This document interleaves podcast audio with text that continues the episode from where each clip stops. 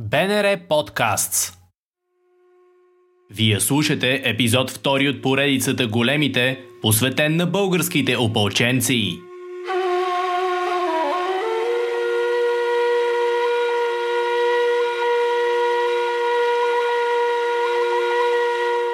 Годината е 1876.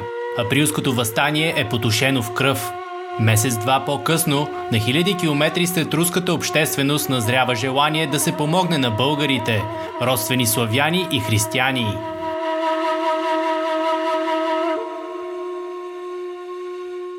През октомври на съвещание при руският император Александър II е взето решение за образуване на почетния пеши конвой на главнокомандващия, първообраза на българското опълчение – Идеята за това е на генерал Ростислав Фадеев. В едно свое писмо до военният министър и до царя на Русия той пише да издигнат българското знаме с пълен успех, с пълно значение за света, а също и да го разнасят по страната, могат само самите българи. По предложение на самият генерал Фадеев, българската войска трябвало да носи името опълчение – през пролета на 1877 година са утвърдени и правилата за създаване на българското опълчение. Според тях неговото предназначение е да се съдейства на руските освободители за запазване на реда и спокойствието на българската територия по време на войната. Военните събития обаче променят предварителните планове и българското опълчение става съставна бойна част от руската армия. Идеята на руското военно командване среща гореща подкрепа и съдействие на българската емиграция. Още в първите дни от обявяването на войната от намиращите се в Кишинев около 700 български емигранти е създадено основното ядро на българското опълчение – към него по-късно се присъединяват и участници от първата легия на Георги Сава Раковски в Сръбско-турската война от 1876 година, участници в Априлското възстание и членове на местни революционни комитети. Сформирани са пет дружини, а общият брой на опълченците в тях достига 7444 души. Всички от различни слоеве на обществото, градинари и ратаи, занаячии и учители – в редиците на опълчението са прияти доброволци от 14 до 65 годишна възраст. Облеклото на опълченците се състояло от красив мундир в тъмно-зелено с медени копчета и панталон от същия плат, кълпак от агнешка кожа, а вместо кокарда – бронзов кръст. Въоръжението им – стрелково оръжие, пушка шаспо и патрони.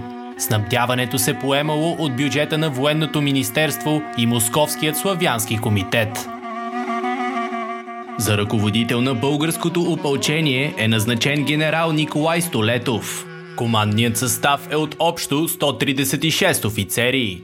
Сред тях са и българските офицери и подофицери в руската армия, подполковник Константин Кесяков, капитан Райчо Николов, поручик Петър Алексиев, Петко Стоянов, Константин Шиваров, Атанас Озунов, Димитър Филов, Данаил Николаев, Стефан Любомски, подпоручик Стефан Кисов и Аврам Гуджев. Опълченците преминават системна военна подготовка от непосредственото командване на руски офицери. Жителите на руския град Самара подаряват на българското опълчение бойно знаме, наречено на града Самарско знаме. То е изработено още през 1876 година и е било предназначено за възстаналите през месец април българи.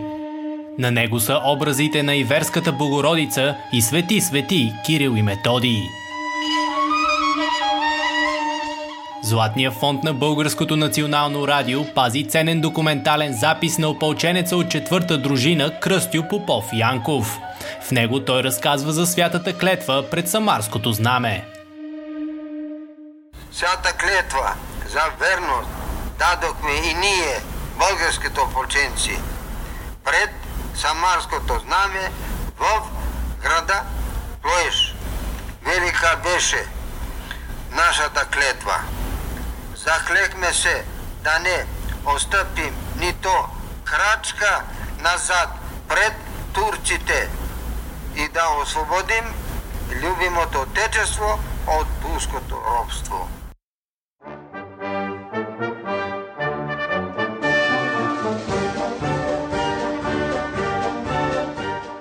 На 22 юни 1877 година българските опълченци заедно с руската армия минават Дунава. Включени са в предния отряд, командван от генерал Гурко. Три дни по-късно влизат в Търново, а на 11 юли стигат Стара Загора. Там се развиват и най-кръвопролитните боеве, в центъра на които се оказва трета опълченска дружина.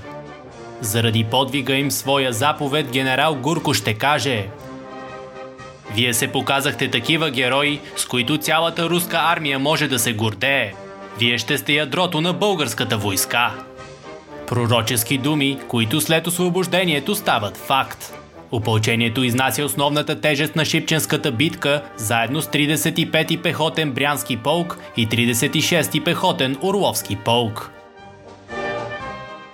При Стара Загора и Шейново и Шипка ние показахме как трябва да се пази войнишката клетва.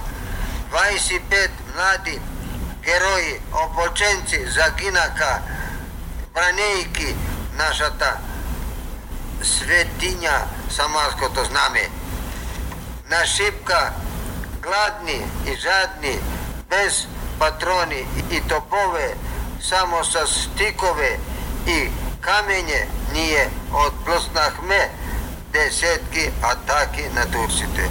Много от нас загинаха, но на клетвата си никой не измени.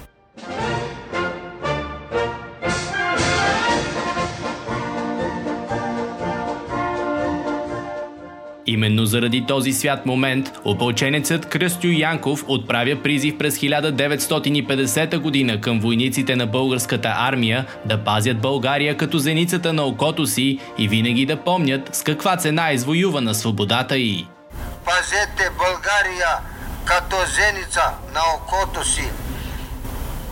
Ако някой дръзне да нападне нашата страна, не забравяйте, че сте потомци на шипченските герои.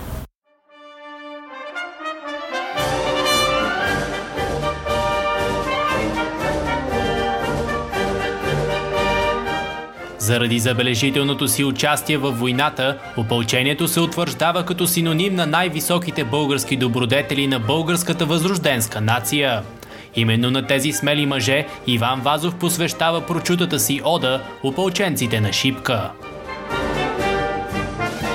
След освобождението на България, с заповед номер 1 от 20 юли 1878 година на руският императорски комисар в България, княз Александър Дундуков Корсаков, се създава българската земска войска.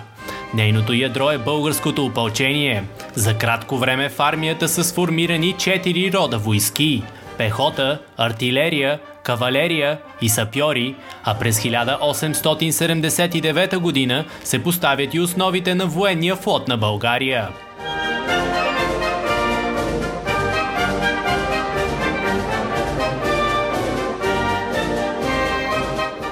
Всички архивни звуци, използвани в този епизод, са част от Златният фонд на Българското национално радио. Какво още крие той, както и много интересни факти от миналото на България, можете да научите, ако посетите интернет сайта archives.bnr.bg. За да чуете предишни епизоди на големите, посетете сайта bnr.bg, soundcloud.com наклонена черта BNR Podcasts или потърсете BNR Podcast в Spotify.